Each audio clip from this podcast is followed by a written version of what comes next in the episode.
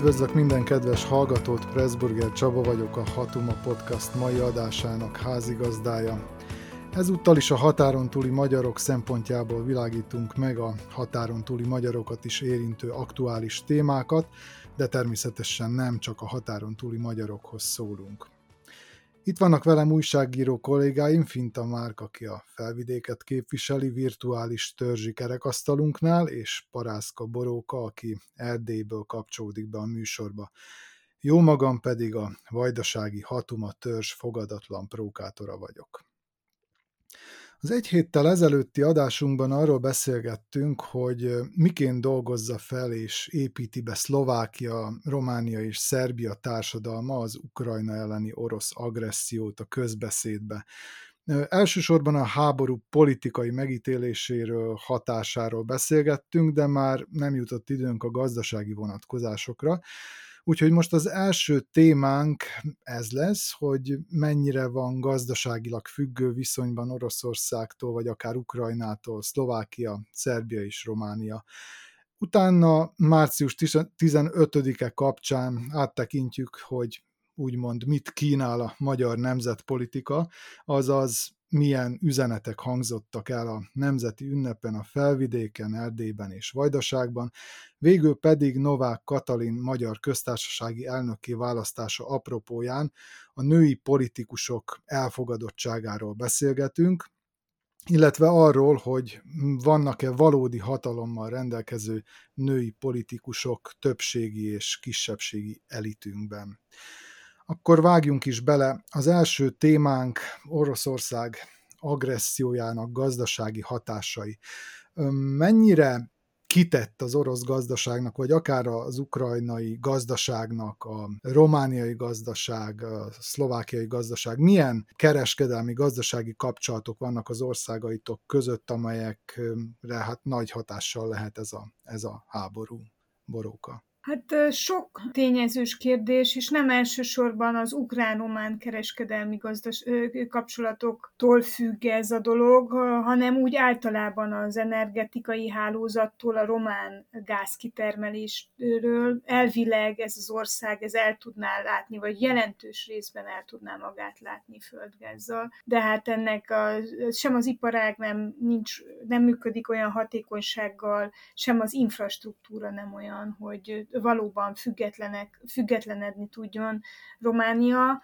Nagyon sok mulasztás van e mögött, és most azt látom, hogy próbálnak valamilyen módon, próbálják behozni az elmaradásokat. Ez az egyik része. Egy csomó iparágat, például a szénkitermelést Romániában elsorvasztották épp a hét híre, hogy, hogy megpróbálják revitalizálni a romániai szénkitermelést. Persze kérdés az, hogy valóban kőszínhez való visszatérés lenne a megoldás, de látom a kapálózást is próbálkoznak ezzel vagy próbálkozik a román kormány. Ami pedig a többi iparágat illeti, a mezőgazdaság terén elképesztő rombolás ment végbe az elmúlt években, és a rendszerváltás óta. Tehát ez egy agrárország, ami szintén el tudná látni magát, és a kapacitásának a nagy részét nem használja ki, élelmiszer, importra szorul Romá- Románia. A baj az, hogy ez a háború márciusban kezdődött, tehát erre, ha ez mondjuk tavaly ősszel kezdődik, amikor dönteni lehet az őszivetésről, akkor lehet, hogy felelősségteljesebben gondolkoztak volna a románok is,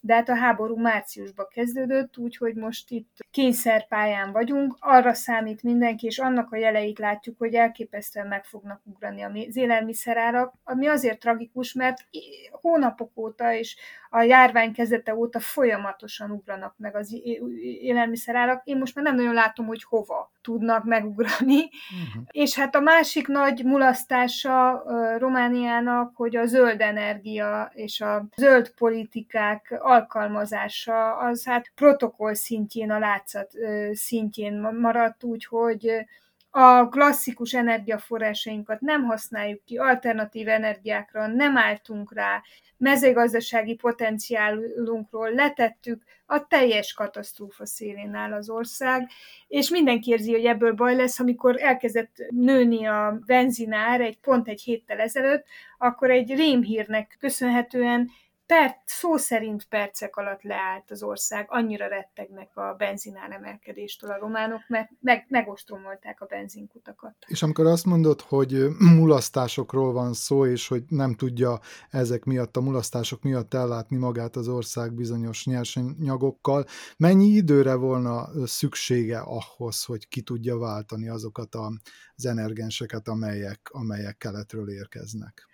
Hát nézd, a román ipar, ami önmagában is nagyon ellentmondásos volt, mert ne felejtsük el, bármilyen szörnyen hangzik, a Románia iparosításának jelentős része a Ceausescu korszakban zajlott, tehát ennek megfelelően teljesen irreális módon és irreális elvárások szerint, és mára már el is avult, amit akkor csináltak, mert ugyanis 30 éve omlott össze a román iparosítás, tehát, hogy ezt behozni most hirtelen én, én nem látom, hogy, hogy erre van-e mód. Egy sok terápia fog jönni mindenképpen, az idei év az elúszik. Ha, ha valamit tud lépni előre a román kormány, vagy a következő román kormányok, akkor legalább két-három éves időtartamban kell gondolkodnunk. Szlovákiában is elsősorban az energetikai függőség a legfőbb gond, hogyha a gazdasági kapcsolatokról beszélünk?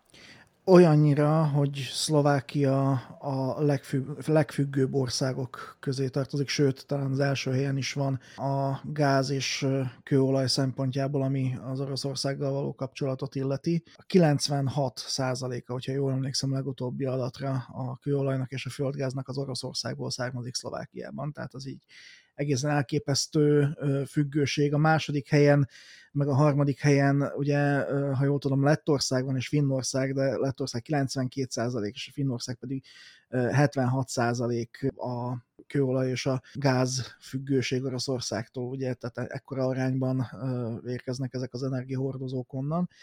Tehát alapvetően itt fennáll egy ilyen egy egészen elemi függőség Oroszországtól, a másik oldalon meg az van, hogy ugye Közép-Európának a gazdaságai azok alapvetően függők hol ide, hol oda, hiszen legalábbis a gazdaság gerincét azt az autóipar adja, és hogyha mondjuk a, az exportot nézzük, a szlovák exportot Oroszország felé, ott is alapvetően az autóknak a, az exportja az, ami viszi a prémet, ott azt hiszem, hogy olyan nagyjából fél milliárd eurónyi volumenben szállít autókat Szlovákia Oroszországban, de ott a második, harmadik, negyedik helyen is autókomponensek vannak, tehát motoralkatrészek, meg futóművek, meg, meg, meg mindenféle ilyen autóipari, autóipari alkatrészek, illetve termékek.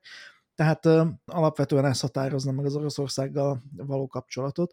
De hát ugye a kőolaj és a gázára az rengeteg mindent befolyásol Szlovákiában is, és a, az, hogy ezzel párhuzamosan, illetve ezzel az egész helyzettel párhuzamosan folyik egy világméretű inflációs nyomás. Tulajdonképpen minden országra a világon, ez is meghatározza azt, hogy hogyan gondolkodnak erről az egészről az emberek, hogyha meghallgatjuk mondjuk a legutóbbi megnyilvánulásait a politikusoknak, például Eduard Heger kormányfőnek volt egy ilyen mondata, hogy meg kell szüntetni az orosz energiafüggőséget, illetve ő látja ennek a lehetőségét akkor ezt egy óriási felháborodás követte, és nem csak az ellenzéktől, hiszen az ellenzék ugye most egy kifejezetten orosz barát retorikát folytat, hanem a, az átlagemberektől is, és ugye ha az előző műsornak a gondolatmenetét folytatjuk, akkor ez is nagyon nagyban befolyásolja a közgondolkodást Szlovákiában, hogy akkor most keletre vagy nyugatra tartozunk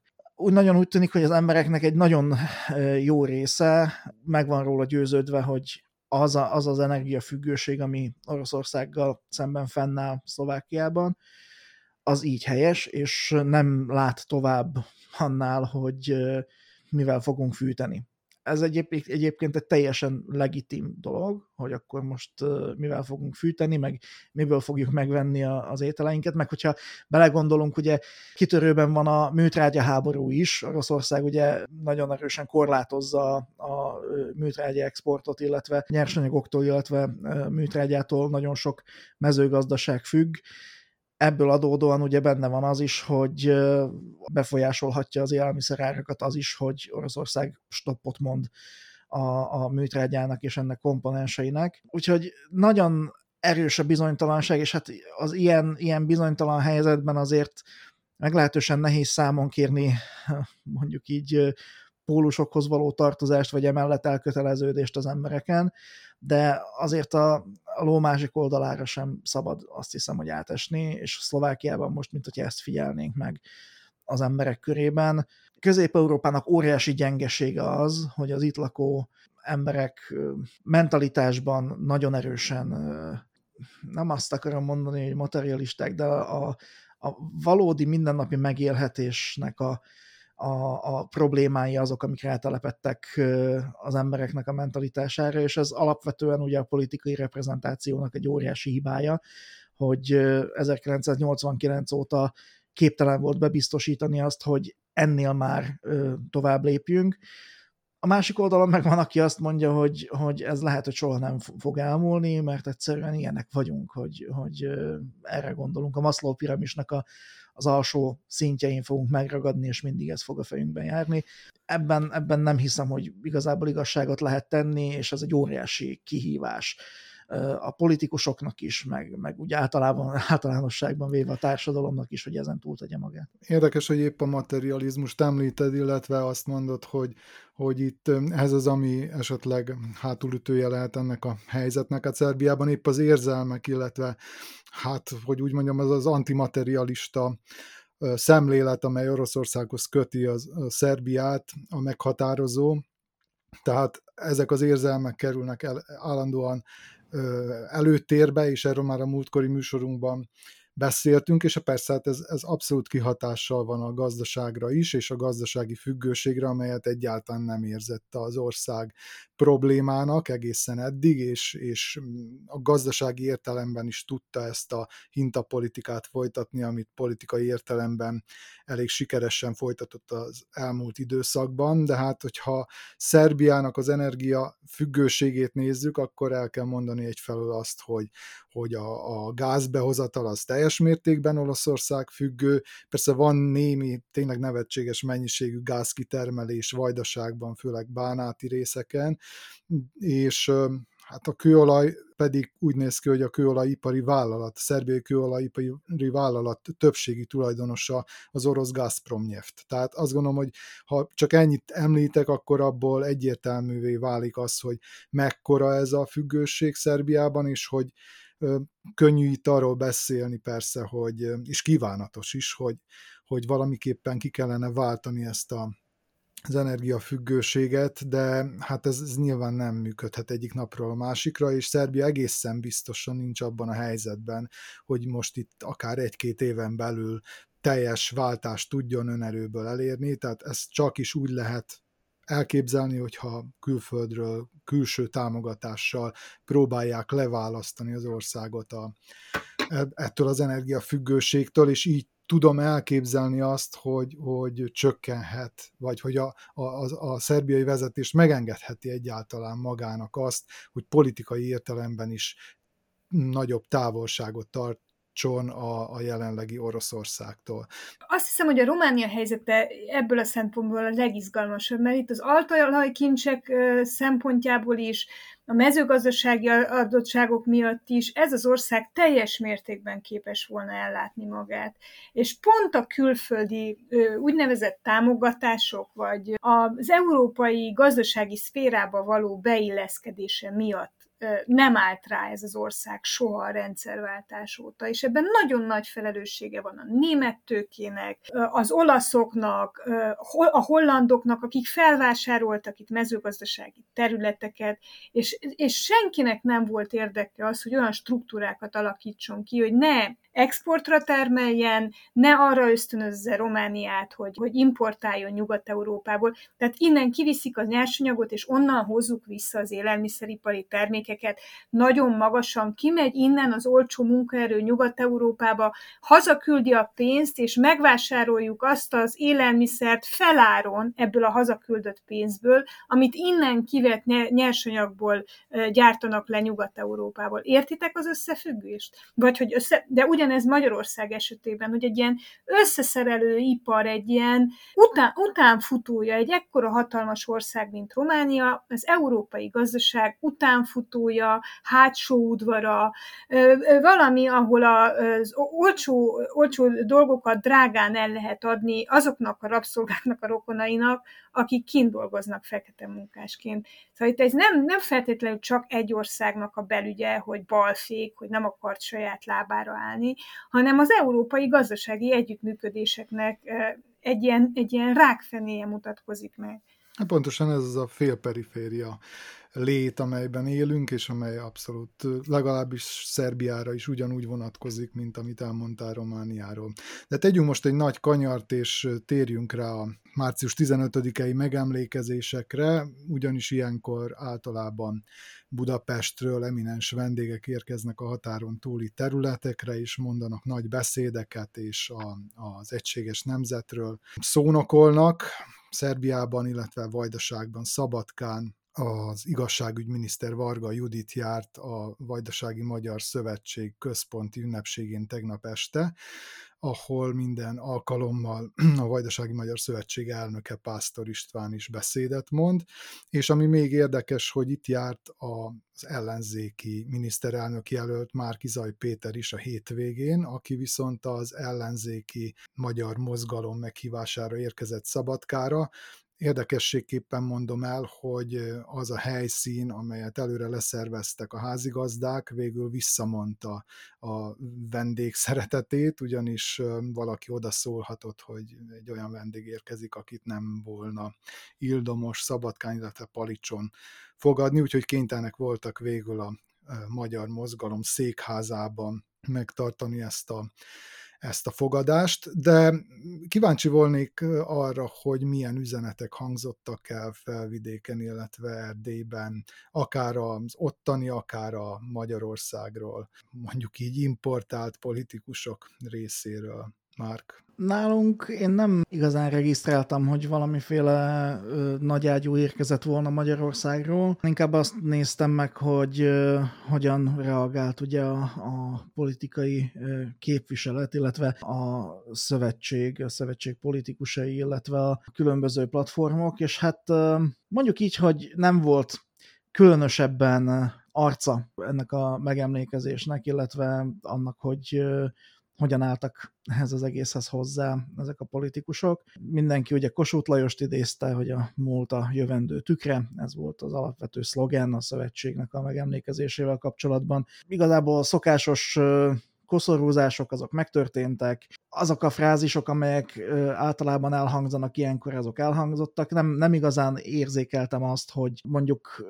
bármilyen módon is belefűzték volna azt, hogy jelen pillanatban Európában egy brutális háború folyik, és egy brutális elnyomó hatalomnak az agresszióját tapasztalhatjuk Ukrajnában. Megpróbáltak igazából kifejezetten neutrálisak maradni, illetve nem, nem igazán szóba hozni ezeket a dolgokat, legalábbis ez tényleg a teljesség igénye nélkül történt ez a lekövetés, úgyhogy tehát ennyire nem vagytok érdekesek most a választás szempontjából, hogy nem nem, senki? Nem, nem, nem nagyon, nem, nem látom azt, hogy kifejezetten érdekesek lennénk hogyha megnézzük a három platformot, én a Facebook bejegyzéseket böngészem, hát van néhány kép koszorúzásokról, meg, meg néhány nagyon szépen megszerkesztett promókép, amire érkezik sok like, de talán még csak nem is olyan sok, mint amennyi általában szokott érkezni.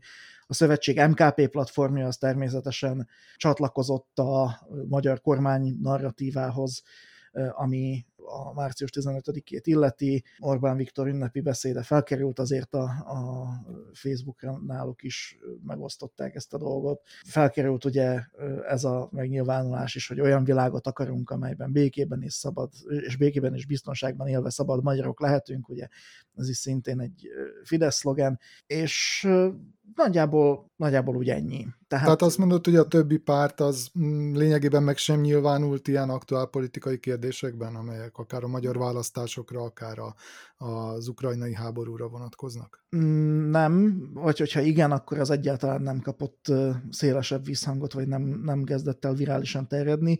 Vagy csak én vagyok, nem tudom, figyelmetlen, mert nem jutott el hozzám.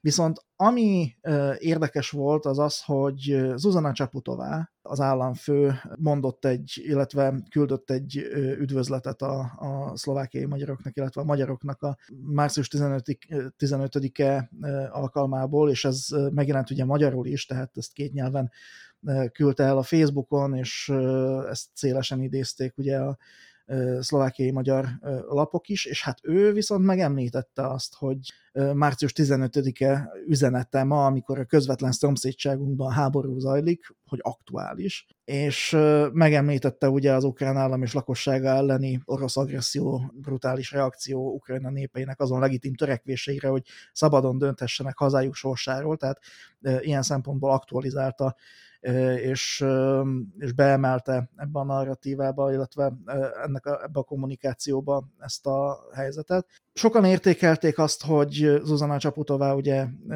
magyarul is megnyilvánult, kifejezetten pozitív fogadtatása volt ennek a dolognak, de természetesen azért a másik oldalon nagyon sokan támadták is Zuzana Csaputovát, hiszen manapság divat szídni az elnök asszonyt a szlovákiai magyar berkekben. Ugye egyre szélesebben terjednek a, az orosz narratívák, tehát, és ezekben az orosz narratívákban, vagy a helyi legendáriumban, hogy orosz barát legendáriumban az Uzana Csaputová egy főellenség. Úgyhogy őt meglehetősen keményen támadták, és hát most ugye van egy másik apropója ennek a dolognak hatoma szempontból, az pedig az, hogy Csaputová aláírta az állampolgársági törvénynek a módosítását, ami nem járt semmiféle enyhüléssel a, a magyarok, szlovákiai magyarok szempontjából, úgyhogy a politikai spektrumnak az a része, amely nagyon erősen tematizálta a kettős állampolgárságnak a szerepét, illetve ezt a témát. Például egyebek mellett ugye Gyimesi György, az egyszerű emberek képviselője és egy személyes magyar hadserege, ő nagyon keményen támadta Csaputovát ezzel, ezzel az egésszel kapcsolatban is, de a szövetséggel kapcsolatban is elhangzottak hm. még, még korábban, nem most, nem most 15. alkalmából, de korábban kemény bírálatok Csaputovával kapcsolatban, hogy aláírta ezt a módosítást, és nem küldte az alkotmánybíróság elé, hiába kérték, emlékeztették Csaputovát arra, hogy hát korábban azt ígérte, hogy az ilyen nemzetiségeket érintő törvényeket, azokat normakontrollra küldi, és a többi, és a többi. Úgyhogy ezek nem feltétlenül újdonságok ezek a, ezek a csetepaték, és nem is feltétlenül ütik át az inger küszöböt, de meglehetősen éles vitákat generálnak bizonyos uh-huh. körökben vagy buborékokban. És hát érdekes módon a Csaputova bejegyzése is Jókai Mort idézte, ahogyan Orbán Viktor is Jókai Mort idézte abban a levelében, amelyet a határon túli magyaroknak magyarokhoz intézett, és azzal kezdte, hogy legyen béke, szabadság és egyetértés. Ebben a szellemben hangzottak el egyébként a szerbiai beszédek is, amelyeket tegnap mondtak el ezen az ünnepségen. Romániában mennyire tartották magukat ehhez a fideszes kerethez a politikusok, vagy voltak -e esetleg a mainstream narratívától eltérő megnyilatkozások? Hát itt ilyen rókafogta csúka helyzet alakult ki Romániában érdekes módon, mert egyrészt a román kormány az nagyon beleállt ebbe a Oroszországgal szemben kritikus Ukrajna mellett feltétel nélkül elkötelezett szerepben, mint a NATO egyik leghűségesebb és leg megbízható partnere, tehát, és ezt az RMDS érzi, hogy ezt a szerepet, vagy ezt a, ezt a pozíciót ezt nem lehet felülbírálni, nem lehet árnyalni, nem lehet külön utasnak lenni, és azt is érzi, hogy a magyar kormányhoz való viszonya az RMDS-nek ebben a, ebben a helyzetben hát erről inkább ne beszéljünk, vagy nem erüljön fel. Úgyhogy én is azt láttam, hogy érdekes módon az elmúlt évekhez képest visszafogott volt a magyarországi politikai jelenlét, és az RMDS politikusai próbálták meg tolmácsolni amennyit lehetett, de az első és legfontosabb üzenet az volt, hogy az RMDS is kiáll az ukrán konfliktusban Ukrajna mellett és az ukrajnai emberek mellett, nem véletlen, hogy az RMDS központi ünnepségét azt az ukrán-román határon, már a Maros szigeten tartották. Tehát ez is gesztusértékű volt.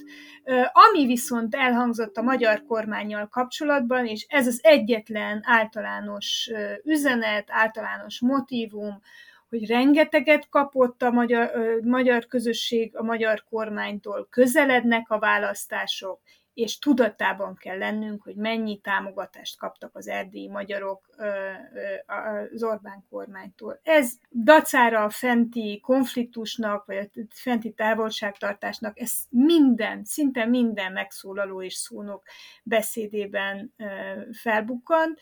Érdekes módon egy nappal a nemzeti ünnep után jelent meg Lázár János Marosvásárhelyen, ahol szintén arról beszélt, hogy nagyon sok támogatás jött Magyarországról, és, és nagyon sok támogatásnak kell még jönnie, hiszen a határon túli magyarokra még mindig kevesebbet költenek Magyarországon, mint cigarettára, ez ma hangzott. Meg stadionokra, igen. Ja, ja, ez ja. Egyébként ez érdekes, amit mondasz, mert hát itt korább, korábbi években nálunk is voltak ilyen nem is annyira diszkrét kijelentések vajdasági magyar politikusok részéről, hogy hát Magyarországról annyi sok jó érkezett, hogy most ezt illene valami formában visszaadni, és hát ez egyértelműen arra vonatkozott, hogy most a szavazatot ennek a kormánypártnak kell adni, amelynek köszönhetjük mindazt, amit kaptunk.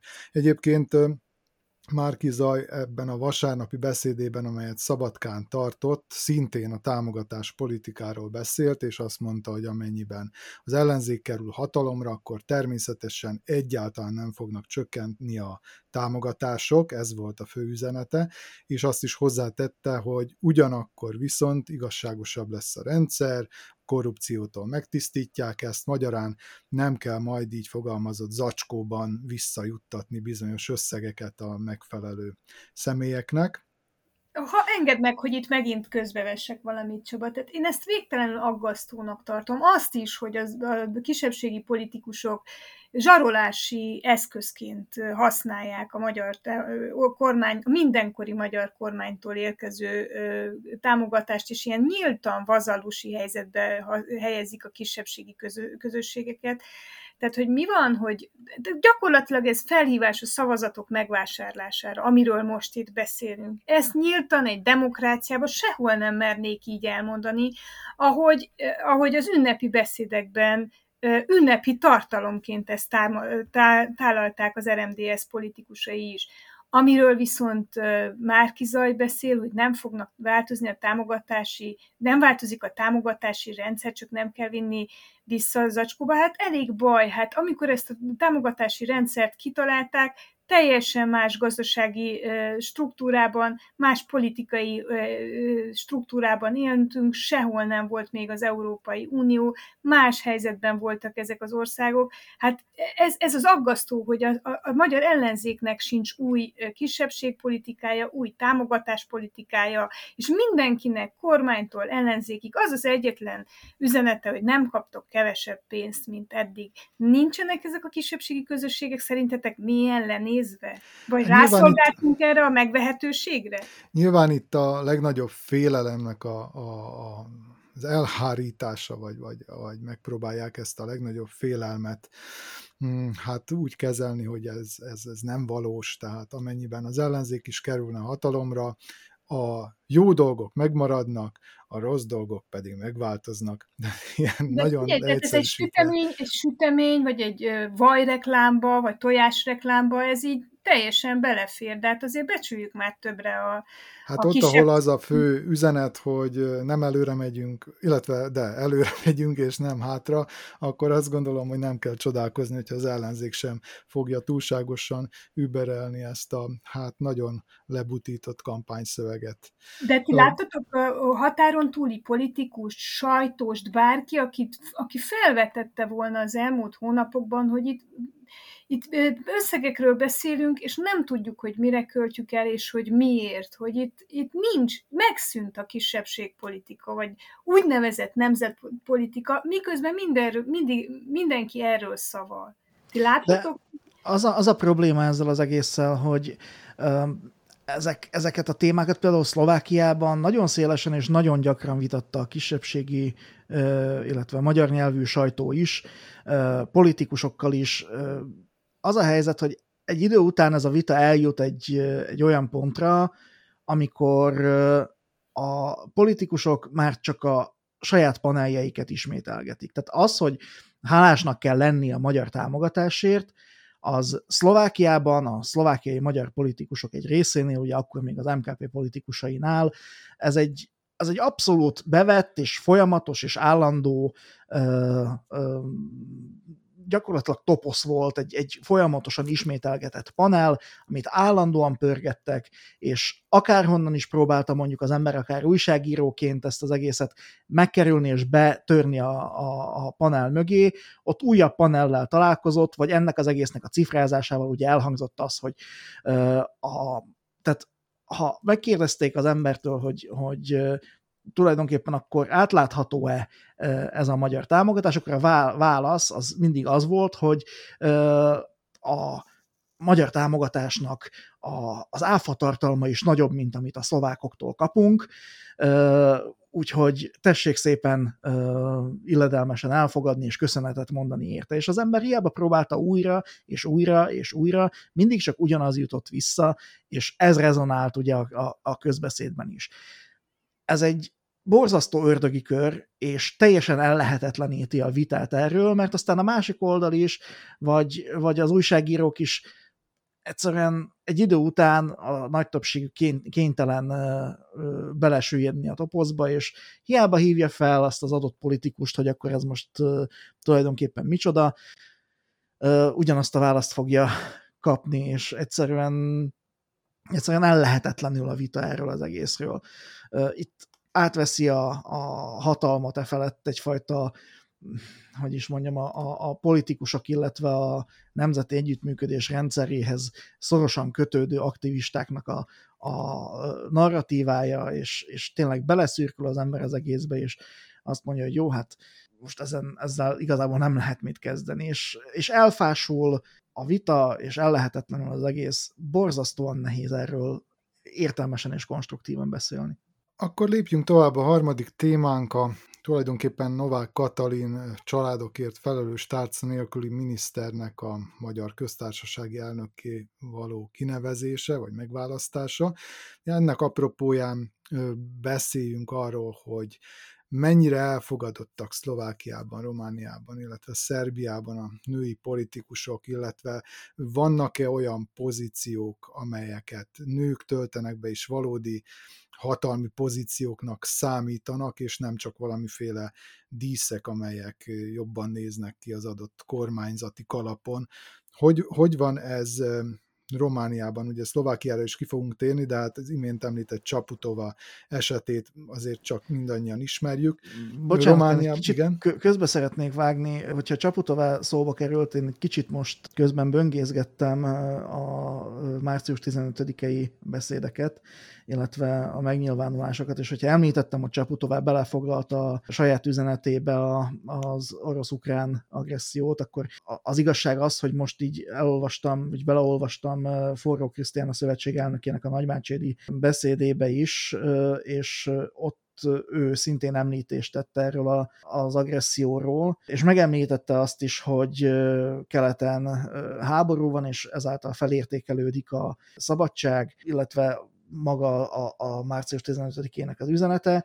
Az az érdekes, hogy végigolvasva ezt a történetet azért Oroszország kimondva, vagy Putyin kimondva azért nem jelenik meg ebben a dologban, és ehhez a szövetség, illetve a szlovákiai magyar politikusok továbbra is következetesen tartják magukat, hogy kiállnak, tehát van egy ilyen mondat, hogy a magyar nemzet kiáll Kárpátalja mellett, az emberiség pedig szolidaritást vállal az ukrán néppel, ezt mondta Forró Krisztián az egyik portálnak a beszéde után. Tehát érezhető ez a kommunikációs mondjuk így visszafogottság és hogy is mondjam stratégiai nyugalomra való törekvés. De igen, akkor elnézést az intermezzoért és folytassuk.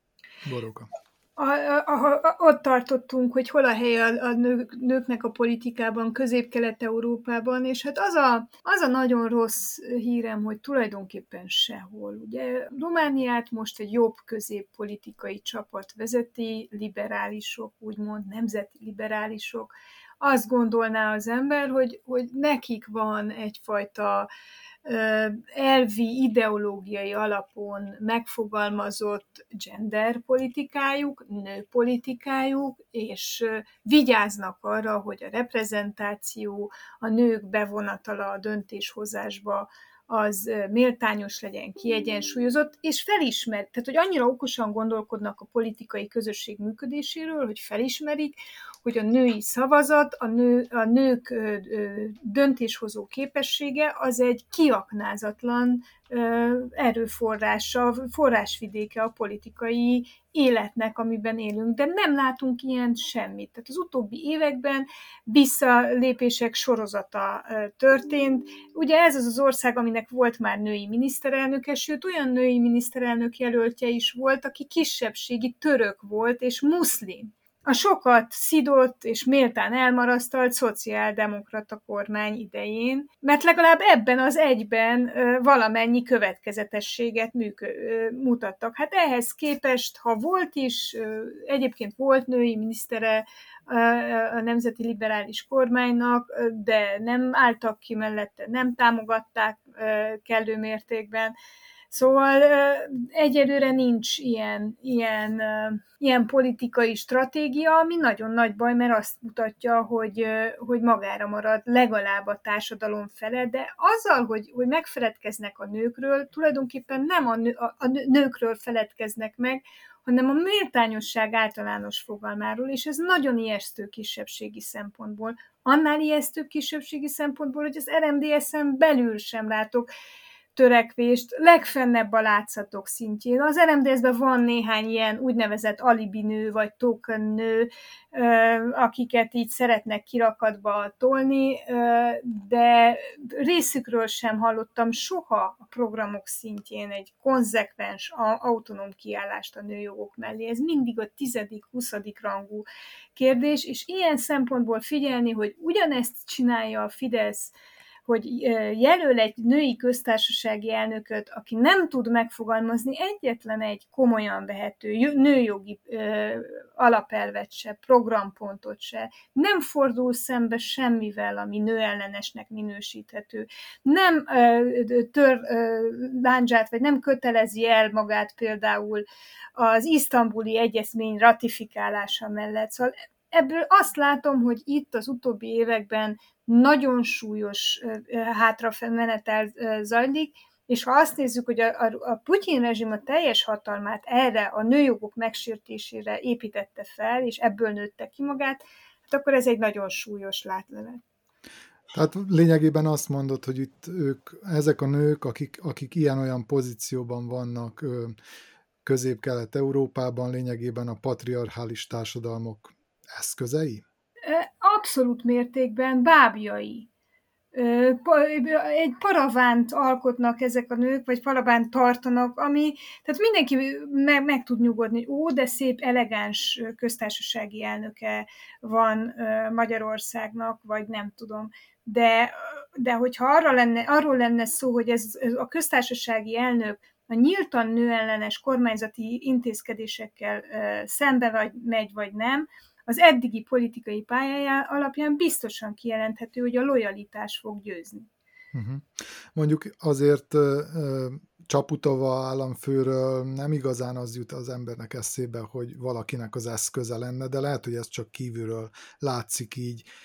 Mekkora hatalommal rendelkezik ő már persze eltekintve attól, hogy mégiscsak tudtommal egy, egy viszonylag protokoláris funkciót jelent az államfői funkció Szlovákiában is Ó, de hogy nem gondolják úgy, hogy uh, valakinek a bábja Zuzana Csaputová természetesen az ellenzéknek. Ez is uh, beletartozik a retorikájába, illetve a mitológiájába, hogy Zuzana Csaputová az Soros Györgynek a bábja. Na jó, de úgy értem, de... hogy egy, egy, hogy mondjam, egy patriarchális társadalom tette őt oda. Tehát ennyiben azért uh-huh. nem igaz a dolog.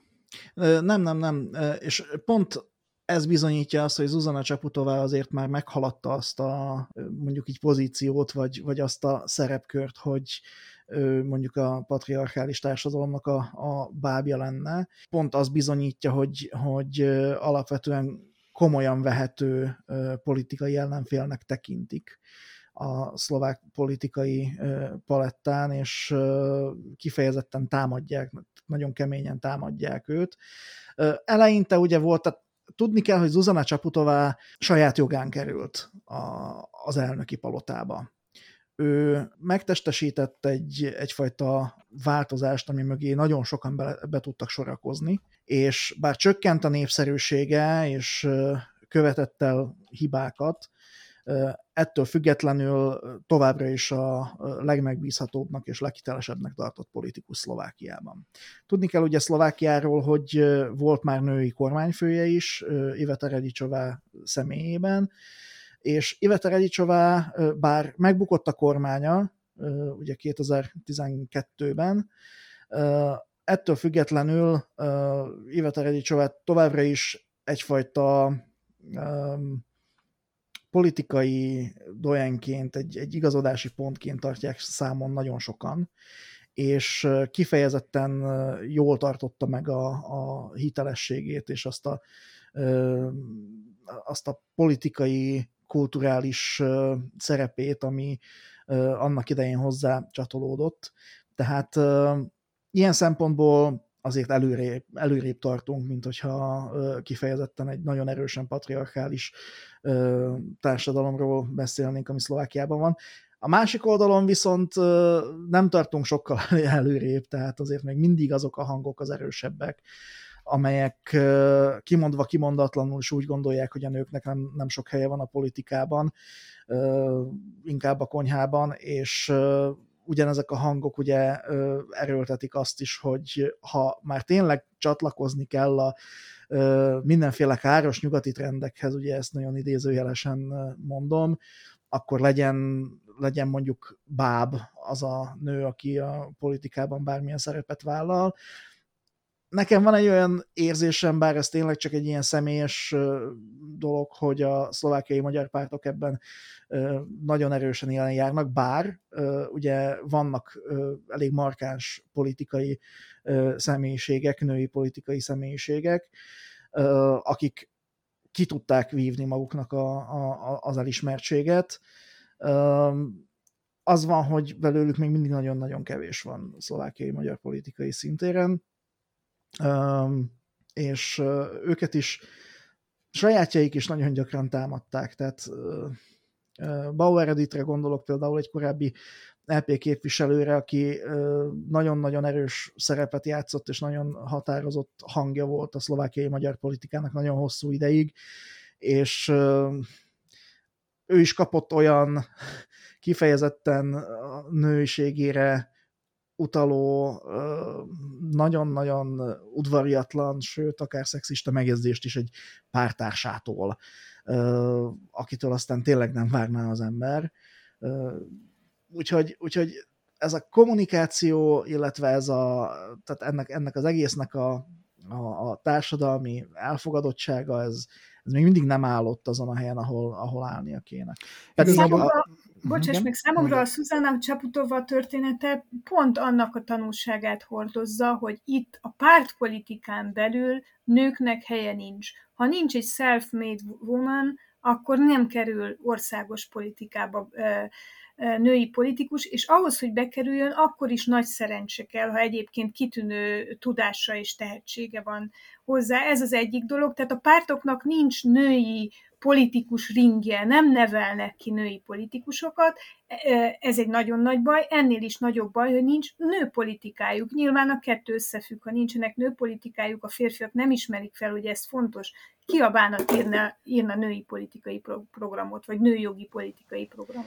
Az például a Szlovákiában egészen elképesztő volt, és ez most specifikusan egy szlovákiai magyar politikai téma, hogy ö, az év elején a szövetségnek a, a női politikusai ö, aktivistákkal karöltve elindítottak egy programot a menstruáció szegénység felszámolásával kapcsolatban. És nagyon-nagyon erős támadást kaptak a saját pártokon belül, illetve a, a párt közeli megmondó emberektől, férfiaktól, hogy miért kell tamponokkal foglalkozni, akkor, amikor egészen más dolgokra van szüksége a hazának és a nemzetnek. Egy egészen abszurd és döbbenetes vitába fordult ez az egész, és szinte számomra megmagyarázhatatlan volt, hogy ez, ez a 21. században még egyáltalán létezhet. De végül is aztán ez, a, ez az egész valószínűleg né, némi kommunikációs vasalásnak követke, tehát következtében aztán elsimult, és azok, akik nagyon-nagyon hangosan bírálták ezeket a női politikusokat, illetve ezeket a nőtagozatokat, ezért a kezdeményezésért azok elcsitultak. De ugye felvetődik a kérdés, hogy egyáltalán tehát még mindig, mindig vannak olyan témák, tehát hogyha eljutnánk odáig, hogy, hogy a, a témákat, azokat már nem úgy szórnánk szét, hogy akkor ezek női témák, meg férfi témák, és a nőtagozat az csak ilyen nagyon erősen specifikus problémákkal foglalkozik. Mármint a, a, az egésznek a, a, a magyarázati dimenziója kifejezetten beszűkült, hiszen a menstruációs szegénység az nem csak arról szól, hogy nőket érint, hanem az egy szélesebb társadalmi probléma, az egy nagyon széles szegénység és társadalmi lecsúszottság, vagy, vagy alapvető hétköznapi társadalmi gazdasági problémáknak az egyik megnyilvánulása. Tehát, hogyha egy szélesebb dimenzióban figyelnénk ezeket a kérdéseket, akkor, akkor ez valahogy összefésülődne és kisimulna, de egyszerűen maga a gondolkodás, az egész, az alapreflexek, az alapreakciók ezekre a dolgokra, ezek olyan beszűkültek, hogy... Igen, mert senki nem, nem érti, hogy ez nem női belügy. Tehát a női igen. Jogok, igen. igen. Az egy általános, társ, az, az általános társadalom jólétét minősíti, hogy hol tartanak a nőjogok. Ezt nagyon nehéz elmagyarázni.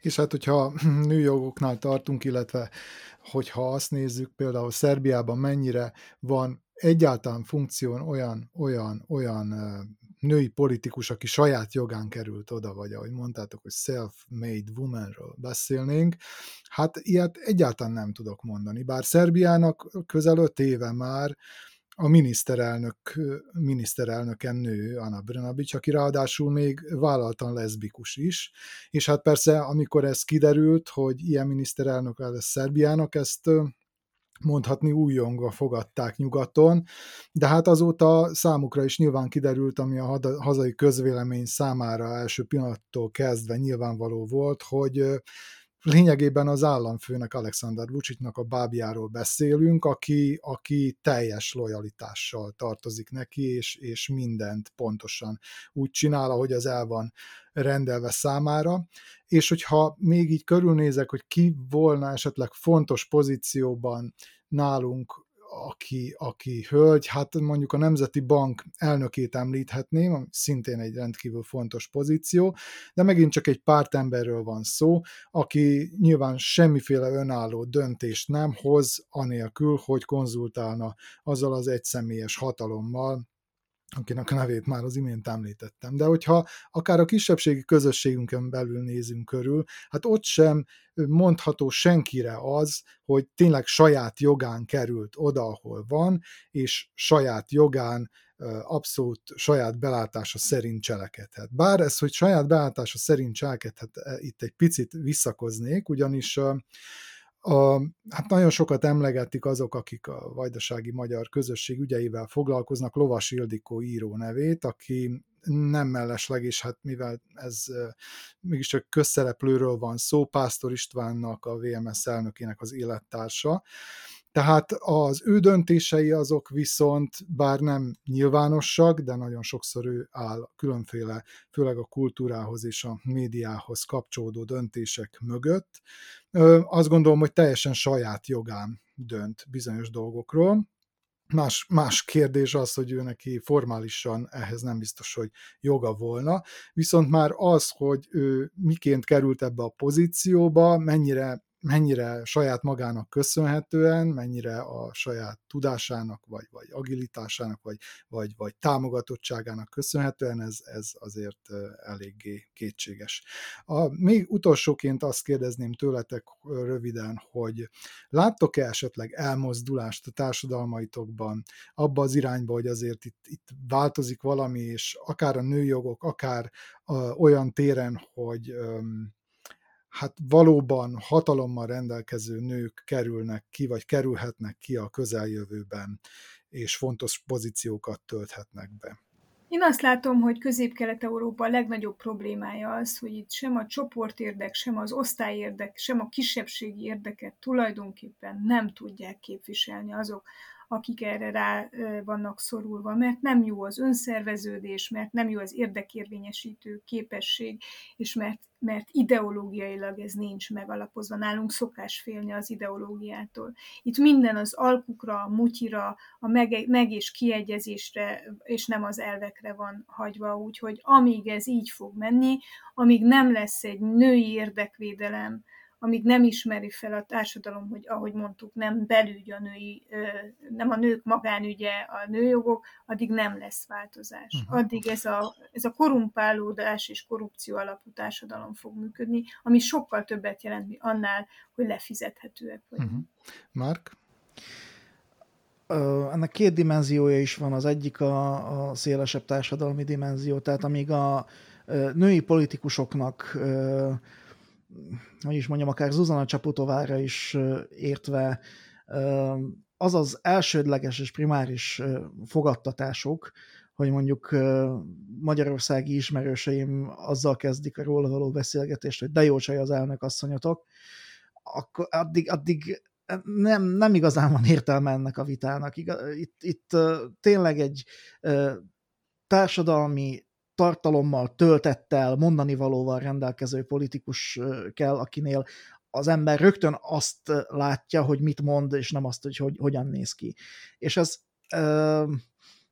ez a kisebbségi, illetve nemzetiségi politikusokra és politikus nőkre is kifejezetten érvényes. Belekényszerítik őket a körülmények arra, hogy, hogy a külsőségekre és a a felszínes első benyomásokra alapozzák a politikusi marketingjeiket és a karrier, karrierüket, és ez egy meglehetősen szomorú dolog, amíg, amíg itt nincs elmozdulás, és itt nem változik meg a társadalmi, illetve a, a, az egyéni reflex, amikor a politikusokról beszélünk, és az ő megítélésükről beszélünk, addig nem hiszem, hogy biztos, hogy lesz előremozdulás, de alapvető paradigmaváltásig nem fogunk eljutni. Eddig jutottunk ebben a témában, kedves hallgatóink, ennyi fért a mai adásunkban, köszönjük, hogy velünk voltak, ezt a műsort és természetesen a korábbiakat úgy szintén péntektől meghallgathatják a Pátria Rádió podcast csatornáján is. Parászka Boróka és Finta Márk nevében is búcsúzik Önöktől Pressburger Csaba, a viszont hallásra egy hét múlva.